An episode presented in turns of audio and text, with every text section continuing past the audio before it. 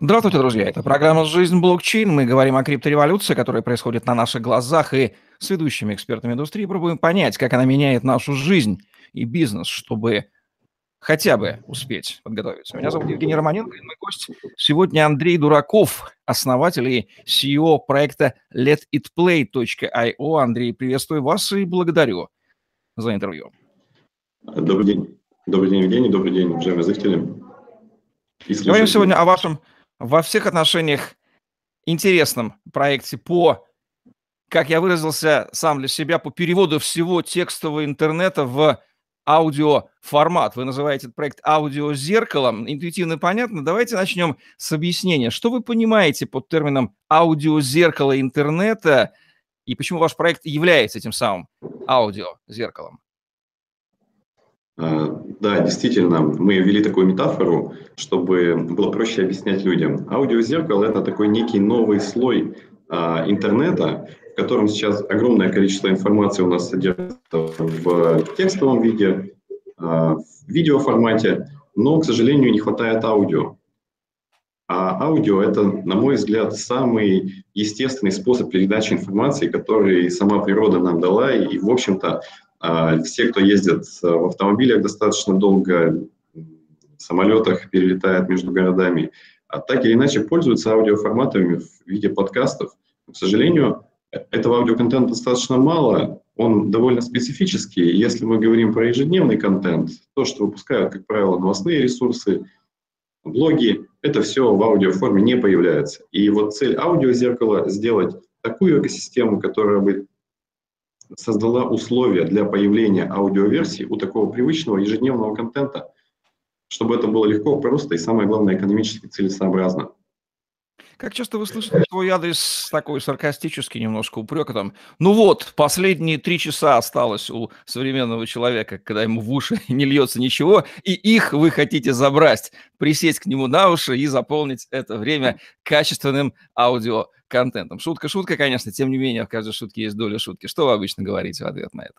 Ну, действительно, да, вот эта цифра 3 часа, она не просто так появилась. По нашим исследованиям, у современного человека есть около 3 часов, времени, когда у него визуальный канал чем-то занят, например, время за рулем, в общественном транспорте, дела домашние, перед сном.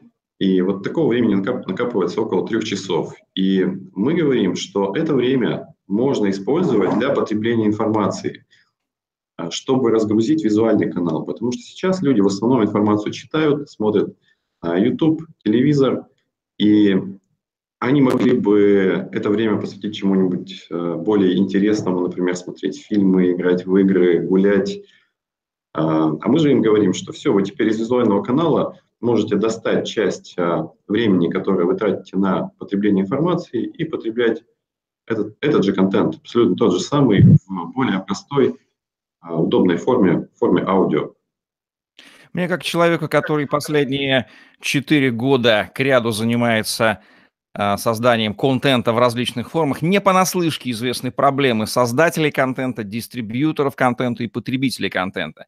С этой точки зрения ваш проект мне интересен лично, и не только с этой точки зрения. Но вот давайте перейдем снова к аудио. Известно, что подкасты очень популярные на Западе, в частности, аудио-видео-подкасты почему-то в России не пошли. И аудиохостинги подкастные, не будем их называть, все о них знают, они влачат, в общем-то, такое существование близкое на грани за счет средств основателей. Как вы объясняете непопулярность формата аудиоподкастов в России, и не вступаете ли вы на ту же самую зыбкую почву, на тот же самый тонкий лед, попытаясь эту идею воплотить уже, да, хотя бы с помощью блокчейна, тем не менее?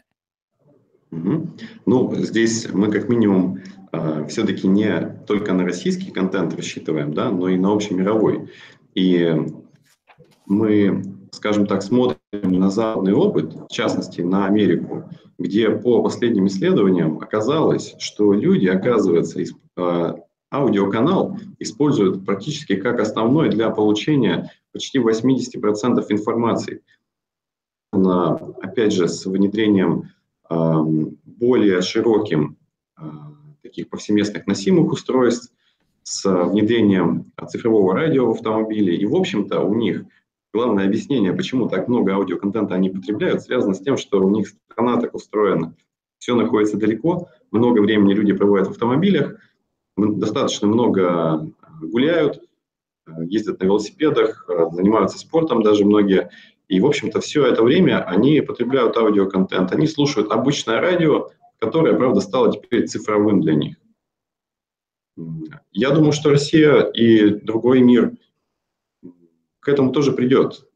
Вот вы сейчас, насколько я знаю, находитесь в Санкт-Петербурге, у вас, может быть, с пробками не так дела обстоят серьезно, как в Москве. Но вот москвичи, я думаю, меня поймут очень хорошо, когда они полжизни находятся в автомобиле, и это время они могли бы использовать для чего-то полезного. И они точно так же слушают радио.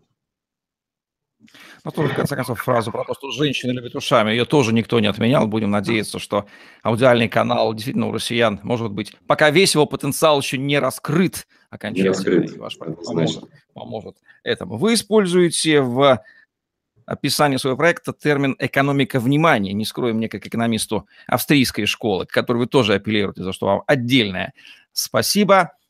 Крайне интересно, когда используют различные вот такие словосочетания, кажущиеся мне странными, там, цифровая экономика, экономика внимания. Я их не очень понимаю, скажу вам честно, но, может быть, это потому, что действительно фундаментальный экономист. Что вы понимаете под этим словосочетанием и что в этой фразе от известной модели Steemit и Голос, который вы тоже используете в качестве прототипа, насколько я понимаю, и имеете там аккаунты, что тоже, кстати, есть признак продвинутого стартапа, очень далеко не многие используют эти проекты. За это вам тоже благодарность от блокчейн-сообщества. Да. Ну, для того, чтобы понять, что такое экономика внимания, я для начала веду некую такую историческую справку и веду термин экономика контента. Вот сейчас мы живем в мире экономики контента, который появился во времена, скажем так, становления блогинга, во времена становления Ютуба, других видеохостингов, порталов развлекательных. В те времена контента было достаточно мало качественного, но в то же время было огромное количество пользователей, которые уже имели доступ к интернету и жадно этот контент поглощали. И вот в те времена зародилась экономика контента, когда контент является главной точкой притяжения пользовательского трафика, и, соответственно, он монетизируется за счет разных таких второстепенных достаточно инструментов. Ну, странно это слышать в нашем мире, где господствует реклама, да, но все же согласитесь, как бы нелогично оценивать качество контента за счет того, сколько людей посмотрело не относящуюся никоим образом к этому контенту рекламу, не целевую даже для 99% пользователей, но вот современные площадки, к сожалению, именно так и делают. И к этому пути они пришли эволюционно, потому что они просто начали использовать трафик, который концентрируется на ресурсах, где есть много качественного контента. Но вот сейчас ситуация коренным образом меняется, когда контента становится настолько много, и причем этот контент качественный. Если раньше можно было популярных блогеров пересчитать по пальцам, которые смотрели миллионы. Сейчас канал «Миллионник» у блогеров этим никого не удивить. И, в общем-то, контента стало намного-намного больше, чем люди способны переварить.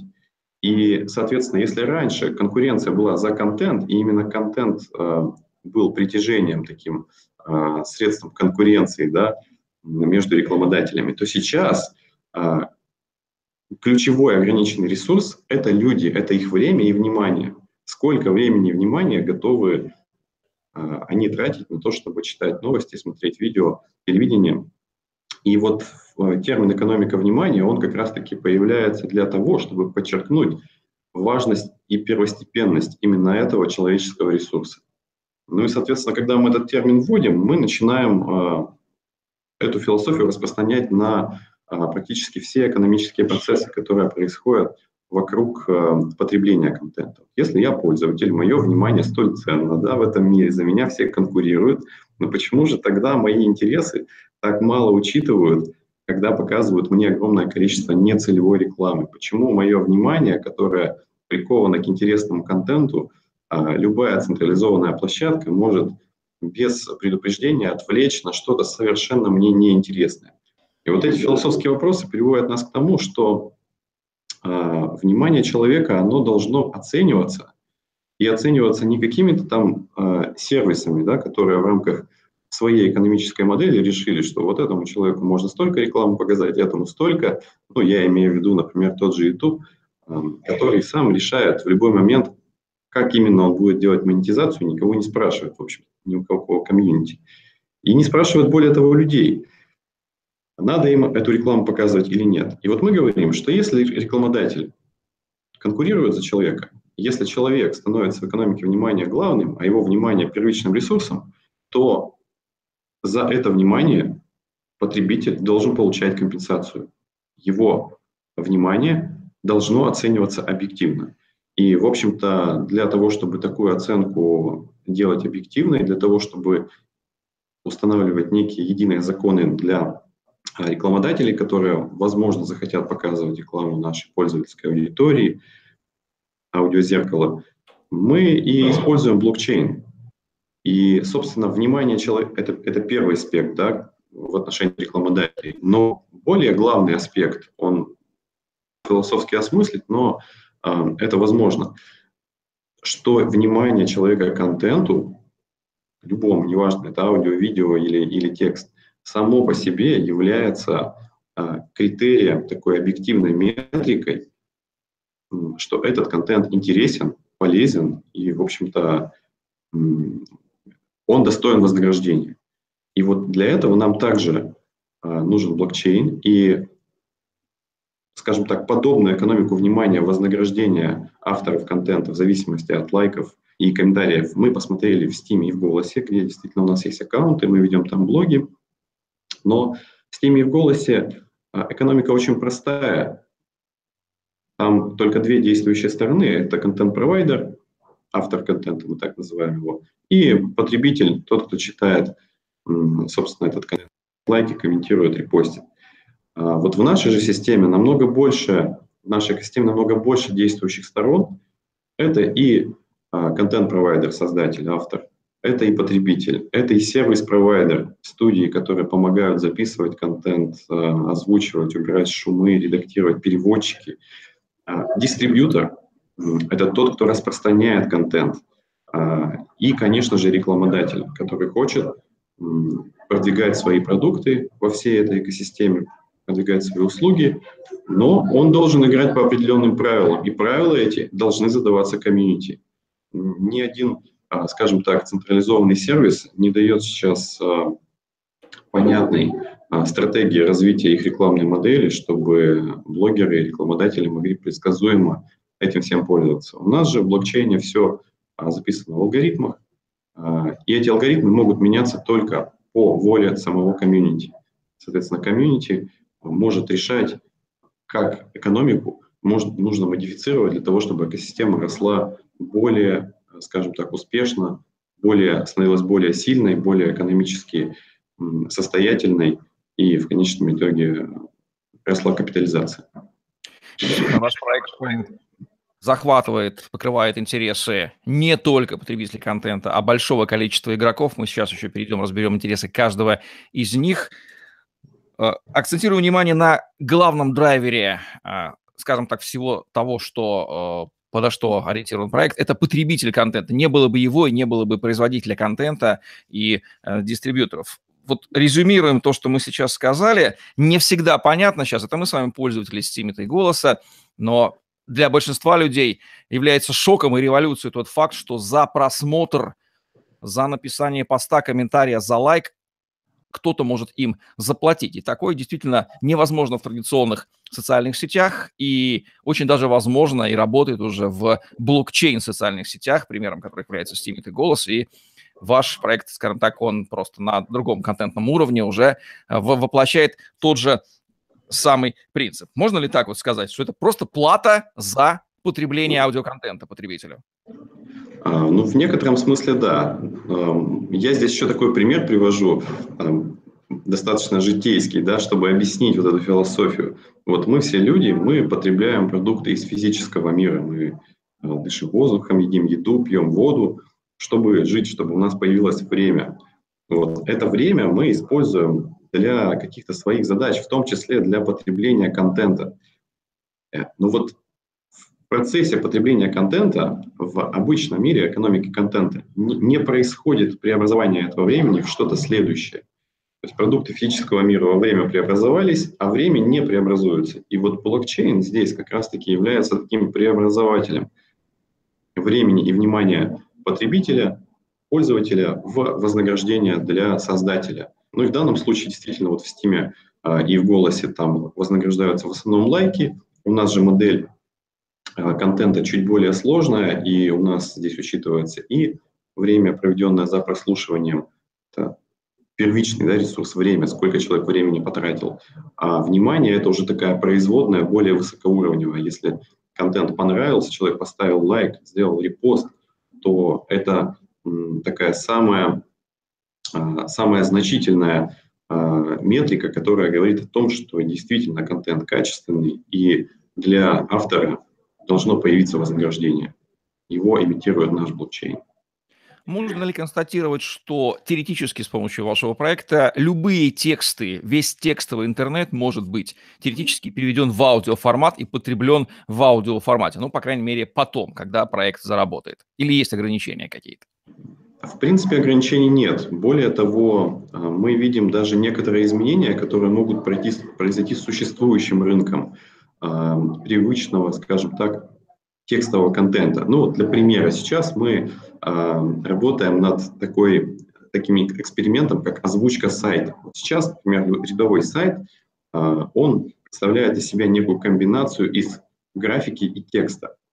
Но мы добавляем на этот сайт аудиальный канал, кнопочку play, так что голос теперь озвучивает нам основную мысль, которую создатель сайта хотел донести до потребителя.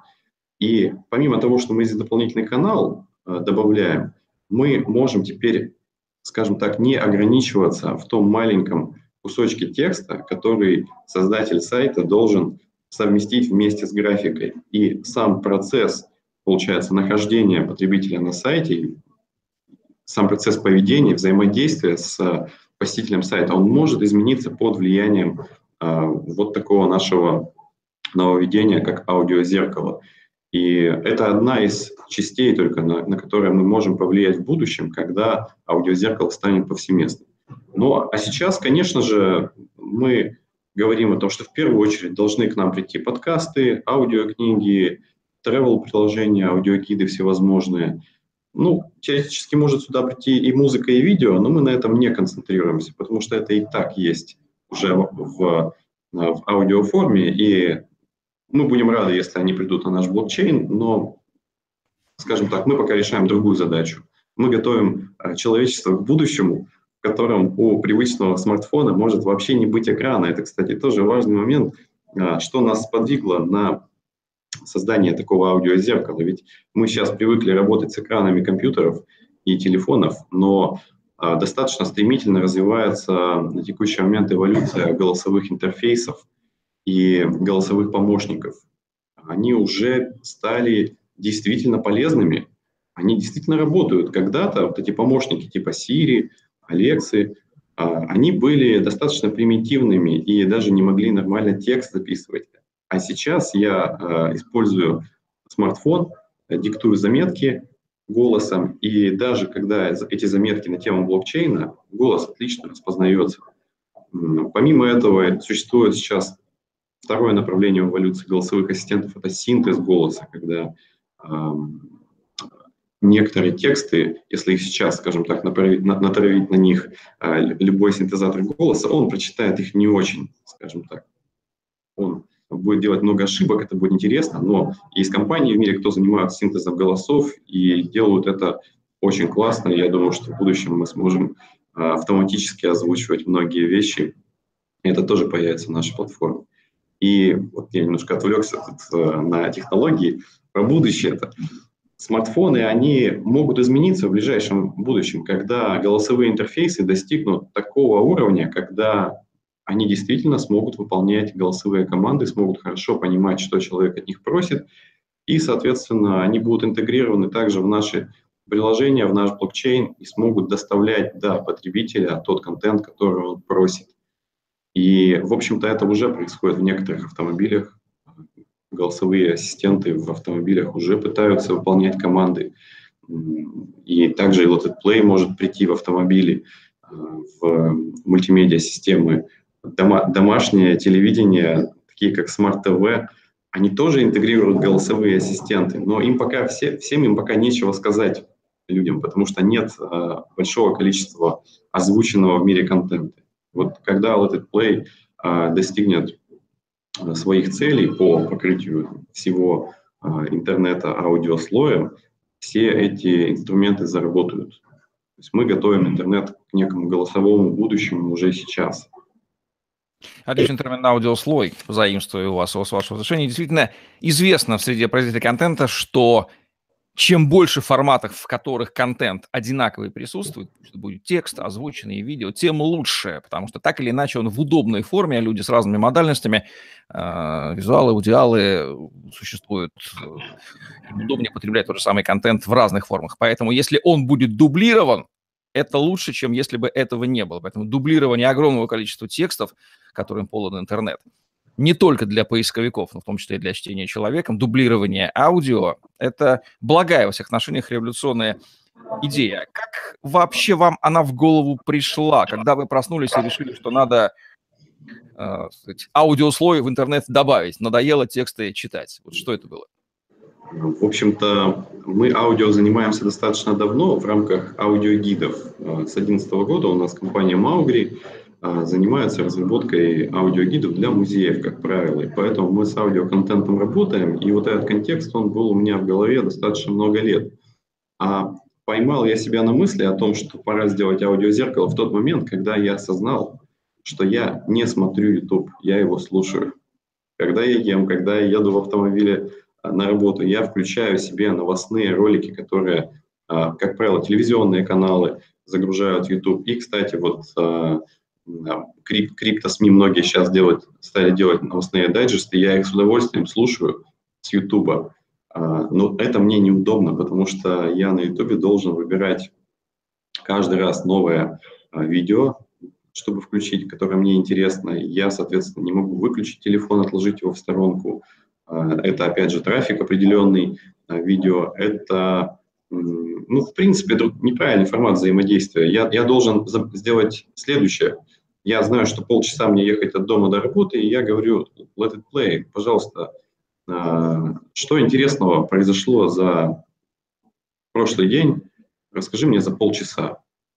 И приложение должно автоматически скомпоновать мне такую подборку новостей, чтобы я отложил его в сторону и ехал, не отвлекался от вождения и слушал. Вот такой сценарий должен быть реализован. И вот тогда мы осознали, что все, пора делать аудиозеркало. Ну, это произошло примерно полгода назад, летом 2017-го. Как раз мы смотрели на развитие блокчейна и нашли в этой технологии вот эту экономическую основу, потому что аудио не появится до тех пор, пока его не будет делать выгодно. И, собственно, совместив вот эту красивую идею аудиозеркала и технологические возможности, которые дает нам блокчейн, мы пришли к тому, что имеем сейчас. Вы уже сказали, что проект ваш учитывает интересы разных игроков, разных групп. Это и производители контента, и дистрибьюторы, и потребители, и, возможно, кто-то еще. Давайте перечислим все эти классы игроков и скажем, чьи интересы и как удовлетворяет проект Let It Play, образуя ни много ни мало целое комьюнити относительно контента сгруппированное. Вот меньше не скажешь. Да. Ну, я бы здесь тогда еще ввел немножко техники, то, как будет работать блокчейн, чтобы пояснить, какие преимущества каждый из этих элементов сообщества, каждый из этих групп сообщества будет получать. У нас, так же, как и в Steam, есть такой показатель, как Play Power. Ну, в Steam. Steam Power в голосе, сила голоса. У нас Play Power. Это метрика, которая влияет на каждого участника экосистемы по-своему. Ну и теперь пройдемся по ним по всем. Что касается потребителя контента, за счет Play Power потребитель может регулировать стоимость своего времени и стоимость своего внимания. То есть чем выше Play Power, тем больше рекламодатель будет перечислять вознаграждение этому потребителю. Эта метрика дает возможность сузить количество, уменьшить количество рекламы и сделать ее более таргетированной. Потому что рекламодатель теперь будет думать, нужно ли ему по всем пользователям давать свою рекламу или нужно выбирать только тех, кому она будет реально интересна. И в этом смысле инструменты таргетинга, они будут более совершенными. И рекламу мы будем видеть меньше и будем слышать только ту, которая нам действительно актуальна. Это что касается потребителя. Что касается контент-провайдера или создателя контента. Для него эта метрика аналогична тому, что существует в Steam. Это его вес в экосистеме, согласно которому ему будет начисляться вознаграждение. Чем выше этот показатель, тем больше вознаграждение будет ему перечисляться. Но есть еще и одна дополнительная фишка. Ведь у новостей, а мы на новостной контент во многом ориентированы, есть еще такой параметр, как радиус распространения, охват этой новости. Так? И есть, предположим, федеральные каналы, которые вещают на целую страну. А есть региональные каналы, которые достаточно охватить целый город. А есть, предположим, какое-нибудь небольшое заведение, кафешка, которой достаточно охватить своими новостями только небольшой радиус вокруг себя. И, в общем-то, благодаря Play Power они могут регулировать плотность охвата на определенной территории. И за счет этого конкретный потребитель, который находится рядом с конкретной кафешкой, в конкретном городе, он, скажем так, над ним не будет доминировать только федеральный контент. До него сможет дотянуться и региональный контент, и, соответственно, контент от этой кафешки. Он может идти на работу, и в данном случае кафе скажет ему: а вот ты знаешь, сегодня у нас специально для тебя бонусная американо в подарок, заходи к нам. Это что касается контент-провайдера. Для сервис-провайдера параметр Play Power от сервис-провайдера — это студии звукомонтажа, дикторы, редакторы, переводчики. Для них это инструмент конкуренции между собой. Ведь когда контент-провайдер приходит к нам на площадку, у него есть новость, ее нужно озвучить, ему нужно выбрать кого-то из студий звукозаписи. И в данном случае студии звукозаписи будут конкурировать помимо рейтингов, помимо отзывов, помимо стоимости своих работ, еще и с помощью этого параметра Play Power. Если говорим про рекламодателя, ну, в данном случае это инструмент конкуренции за время потребителя. Ну, например, вот конкретный потребитель, у него есть некое временное окошко, когда ему возможно до него донести рекламу. И за это окошко борется несколько рекламодателей. Несколько сразу компаний хотят ему свое сообщение донести.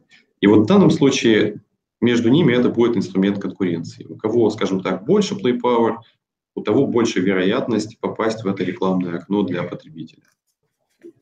Если мы говорим про дистрибьюторов, это тоже очень важный компонент, ведь в централизованном мире мы привыкли, что вот есть компания, которая сделала сервис, Google, например, да, и вот она за него полностью отвечает и развивает, и контролирует. В нашем же случае не так, ведь блокчейн после его запуска, он принадлежит всему миру. Мы лишь разработчики, которые, безусловно, оказываем на нее влияние в рамках того стейка, который у нас есть, в рамках нашего Play Power, да, но мы не можем по своей воле, не посоветовавшись с комьюнити, поменять его как хотим. И мы являемся одним из разработчиков. А таких разработчиков может быть множество. Например, придет к нам какой-нибудь создатель приложения для аудиокниг или для подкастов и скажет: а я вот тоже хочу экономику внимания, можно мне к вам? И мы ему скажем: пожалуйста, клади контент в блокчейн и становись одним из дистрибьюторов контента. То есть дистрибьюторы — это разработчики стороннего программного обеспечения, которые работают с нашим блокчейном, работают с звуком в данном случае. Тоже предусмотрено вознаграждение за то, что они дают доступ своей аудитории к контенту, который лежит в блокчейне. То есть экономика внимания через них проходит насквозь, и они также получают часть вознаграждения, имитированного блокчейном, за внимание потребителей.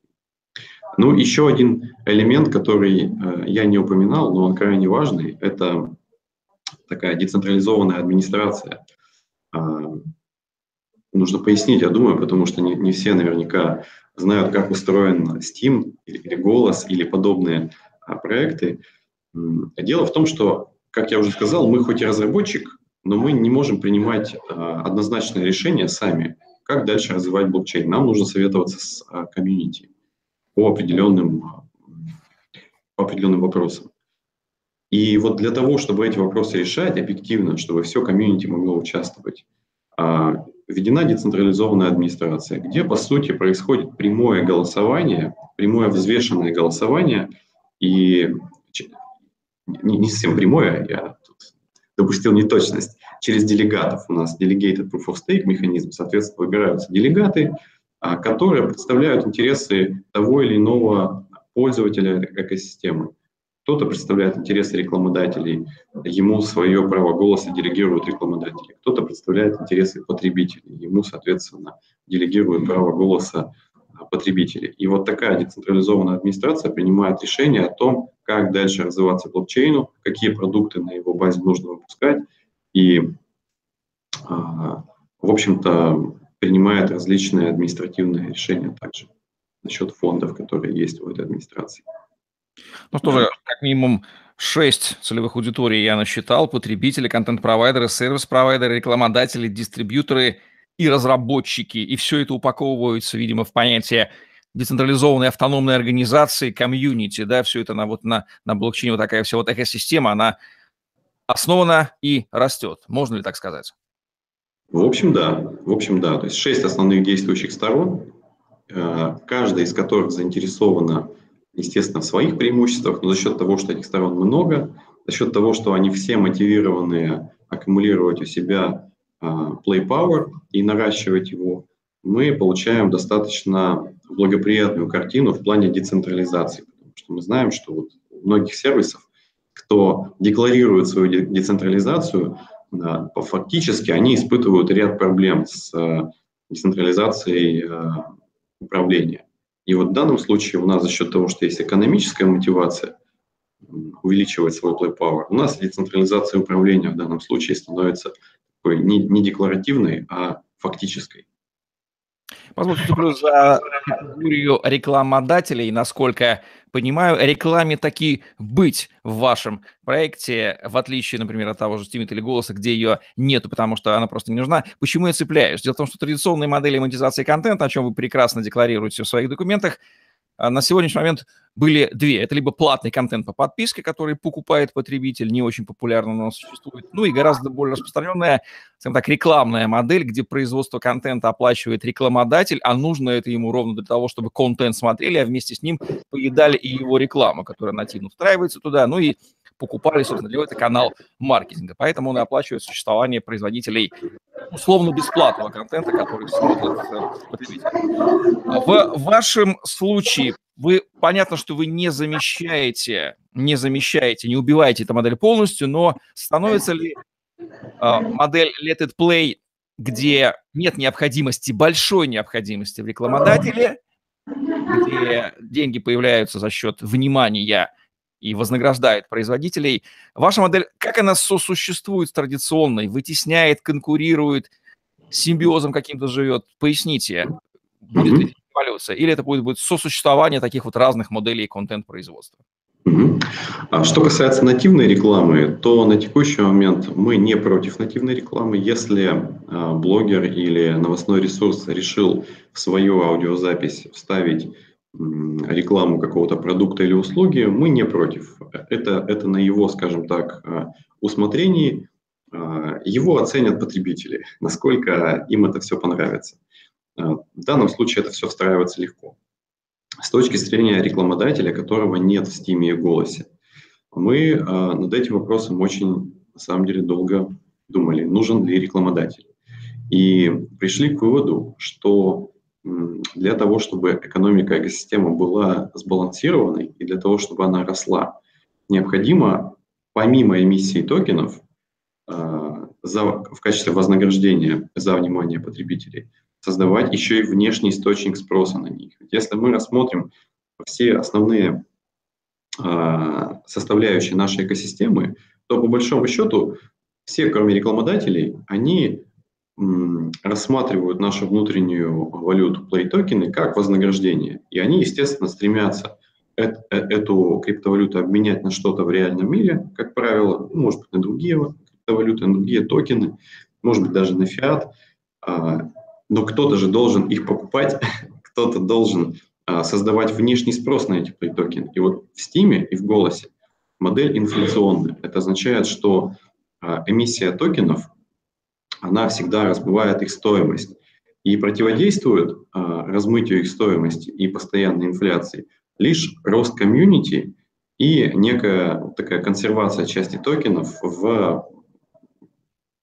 Play Power, или в данном случае в Steam Power, и в силе голоса в тех сервисах.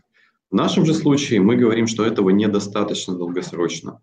То есть все равно наступит какой-то момент, когда экосистема разовьется до такого уровня, когда она не сможет опережающим темпом наращиваться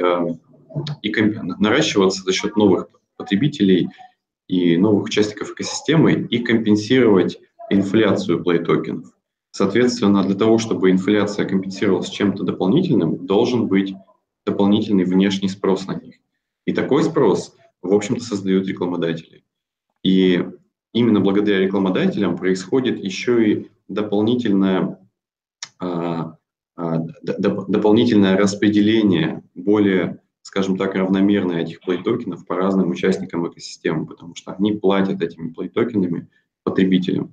В том же Steam или в Голосе рядовой потребитель, рядовой читатель, он получает контент, и в общем-то, он какой-то существенной ценности от токенов Steam или Голос не получает. Ну, рядовой, скажем так, потребители есть, конечно, вовлеченные люди, да, мы вовлеченные люди, мы активно пользуемся, но есть и рядовые читатели, они не вовлечены в эту всю экосистему. У нас же рекламодатель, он является таким механизмом создания внешнего спроса и балансировки экономики, и механизмом распределения токенов по экосистеме, и за счет этого поддерживает ее большую децентрализацию. В отличие от множества стартапов, которые проводят ICO и пытаются для этой цели притянуть, откровенно говоря, блокчейн за уши, проект Let It Play – это тот редкий случай, где блокчейн является фундаментом жизнедеятельности. То есть без блокчейна он, в принципе, невозможен. Невозможна такая архитектура и такая конструкция. Давайте еще раз подчеркнем роль функции блокчейна в экосистеме Let It Play. Что он делает, без чего невозможно в нем, ну, кроме жизни существования своего проекта, что в нем невозможно. И правильно я понял, что вы будете создавать собственный блокчейн? Если нет, то чей вы будете использовать? Да, действительно. Ну вот две ключевые роли у блокчейна на текущий момент, без которых все это было бы невозможно создать. Первое – это экономический фундамент для экономики внимания, для того, чтобы была возможна эмиссия новых токенов в качестве вознаграждения за качественный контент. Это раз. И два – это децентрализованная администрация, децентрализованное управление. Обе эти вещи очень важны. Обе эти вещи, они настолько глубоко в фундаменте, что провести, скажем так, простое ICO, выпустить там определенное количество плей-токенов на каком-нибудь эфире, например, было бы недостаточно, потому что у нас не было бы эмиссии, у нас не было бы децентрализованного управления. Соответственно, экосистема бы, вся эта экономика бы не заработала. Что касается реализации блокчейна. На текущий момент мы свои плей-токены выпускаем на эфире, но это временное явление, потому что мы, скажем так, из всей массы технологий, которые на рынке существуют, нам больше всего импонирует технология графена, на которой, соответственно, сделан и Steam, и Голос. И, в общем-то, следующее поколение этой технологии – это EOS. И пока EOS для нас является приоритетным, потому что он максимально гибкий, он позволяет нам реализовать ту экономику внимания в том виде, в котором мы планируем.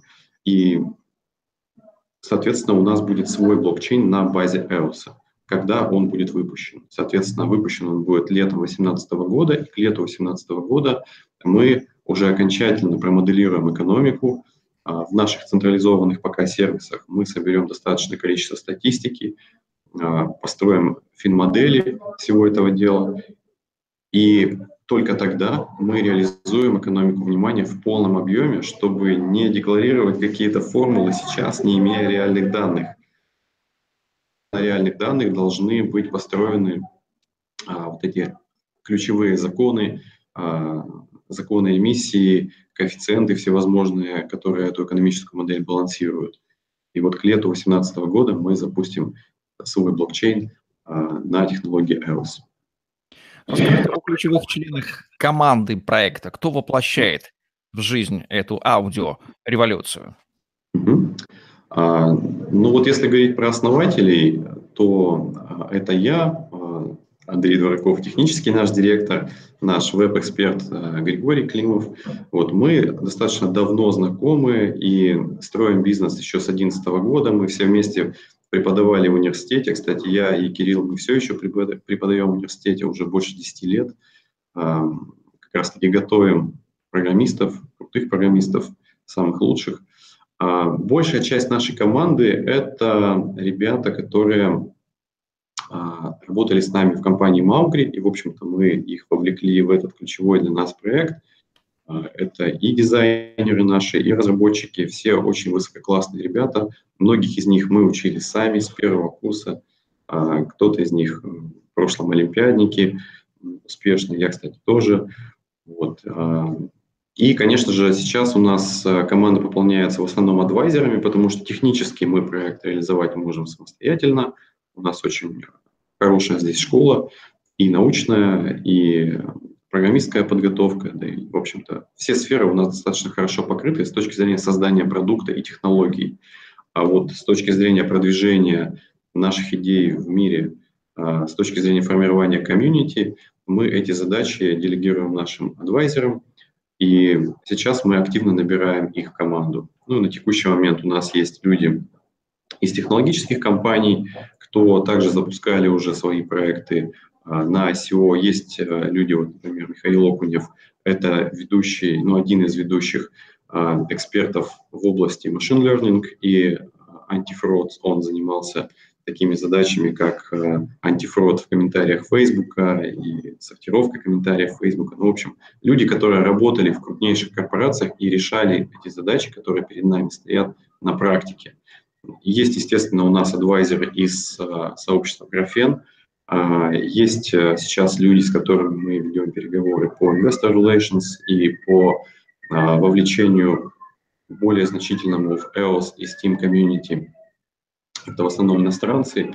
Не все они пока опубликованы на нашем сайте, но они будут стремительно добавляться. Практически каждый день кто-то присоединяется к нашему комьюнити. В общем-то, все очень положительно высказываются в нашем проекте. А еще одного основателя не упомянул, это вот Александр Дрем, это наш московский коллега, который отвечает за развитие наших идей в России на текущий момент.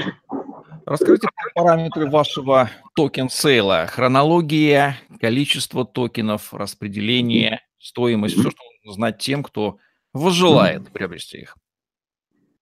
На текущий момент мы находимся на стадии пресейла. Мы решили запустить эту стадию для того, чтобы, скажем так, не повторять ошибок многих ICO-проектов, которые сразу выходят на ICO и в итоге ведут свою компанию не очень успешно. Наша задача на пресейле, который продлится до конца января, это, скажем так, сделать экспертизу основных частей нашего white paper, это, безусловно, экономика, техническая часть. Ну, то, в общем, чем мы с вами и занимаемся сейчас, если говорим про экономическую часть. Также это упаковка продукта внешняя, подбор команды адвайзеров для того, чтобы мы могли уже смело говорить, что у нас действительно талантливые специалисты, эксперты нас консультируют, и нам можно доверять на этом рынке. Ну и, конечно, проверка маркетинговых гипотез. Какие каналы продвижения наших идей будут наиболее успешными. Вот такие цели мы себе ставим до конца января, а в феврале уже будет объявлен основной этап токен-сейла. Его параметры будут следующие. Мы выпускаем 1 миллиард плей-токенов на эфире пока что, которые будут в дальнейшем конвертированы уже в наши собственные токены на базе блокчейна EOS. И основной токен Sale, он по нашим оценкам, мы еще консультируемся с экспертами, но, скорее всего, он будет длинным, он будет длиться 2-3 месяца. И здесь я объясню такой, скажем так, нестандартный формат тем, что многие инвесторы, с которыми мы общаемся, и многие люди из блокчейн-мира, с которыми мы общаемся, они стали очень осторожно относиться к новым проектам, к новым командам, тем более неизвестным. Мы ранее в блокчейн-мире не светились, мы скорее были таким традиционным бизнесом. И эксперты и инвесторы очень осторожно смотрят, и им нужен трекшн, то есть им нужно показывать на протяжении определенного промежутка времени, что мы не просто собираем деньги, да, для того, чтобы испариться в дальнейшем, а даже во время сбора средств мы достигаем тех целей, которые перед собой ставим. Мы выпускаем продукты, мы развиваем комьюнити, мы делаем их более совершенными. И, в общем-то, это позволит нам получить намного большее доверие на рынке, нежели те проекты, которые закрывают свой токен сейл, либо вообще не закрывают, либо, может быть, закрывают за полчаса, а потом оказывается, что это проекты-мошенники. Мы вот так решили поступить и дать возможность инвесторам к нам присмотреться. Поделитесь вашим видением, как проект Let It Play при благоприятном развитии событий, а уж в основательности в вашей подготовке сомневаться уже на данный момент не приходится. Как он изменит существующий, выражусь так, контент ситуации, ну, по крайней мере, в Рунете в перспективе 5-10 лет? Как вы измените интернет? Я думаю, что значительная часть контента будет потребляться абсолютно непривычным на текущий момент способом.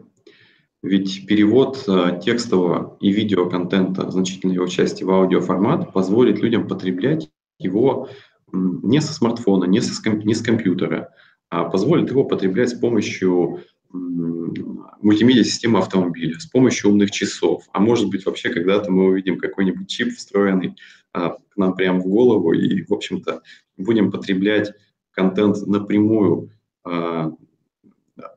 скажем так, напрямую из интернета. И нам не нужно будет для этого пользоваться большим количеством устройств, и не нужно будет постоянно быть приклеенным к экрану. В общем-то, это, пожалуй, главное, к чему мы приходим. Ну, конечно, изменение формата устройств – это не в нашей власти, это скорее общий такой тренд, динамика, которую мы тоже уловили и упоминаем как преимущество нашего проекта. Но с точки зрения потребления контента, я уверен, что люди постепенно перейдут на совершенно другие устройства для его восприятия, чем привычные смартфоны, ноутбуки, компьютеры.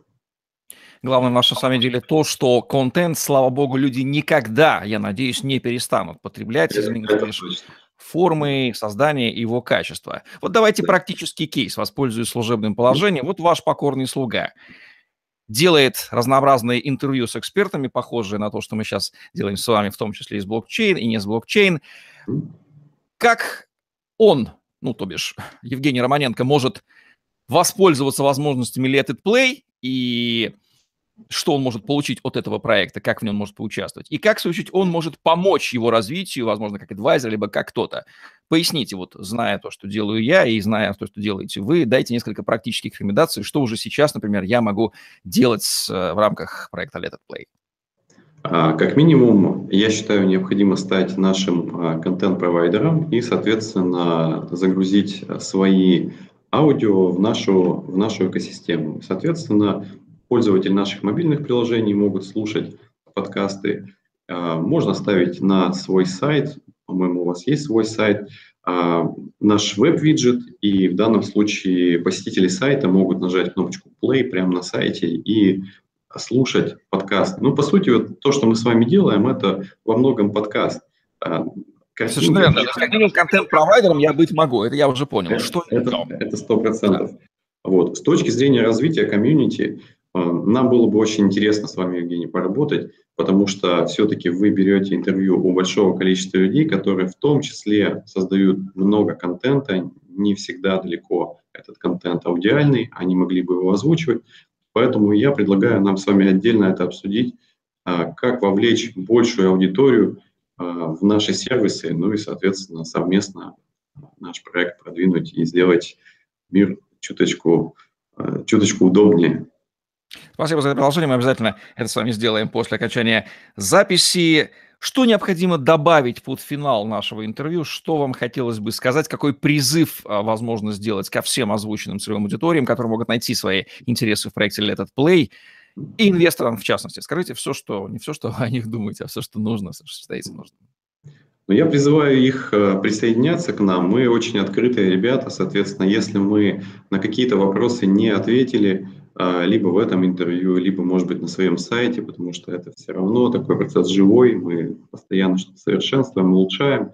И я призываю их присоединяться к нашему комьюнити в группах, в соцсетях, в телеграм-чате, задавать вопросы и участвовать в развитии, потому что мы сейчас находимся на таком этапе, когда их мнение может быть учтено на самой ранней стадии. Их идеи могут быть также учтены в реализации нашего продукта.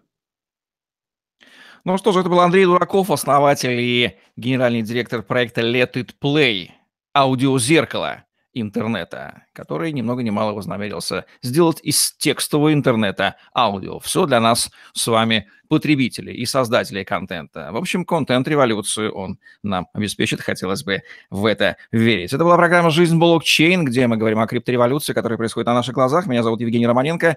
Ставьте лайк, подписывайтесь на YouTube-канал, загляните в другие выпуски программы и принимайте участие в криптореволюции. Она касается каждого из нас. Назад это уже откатать не получится. В этом и удовольствие современного мира. Будущее уже наступило. Удачи вам, до новых встреч.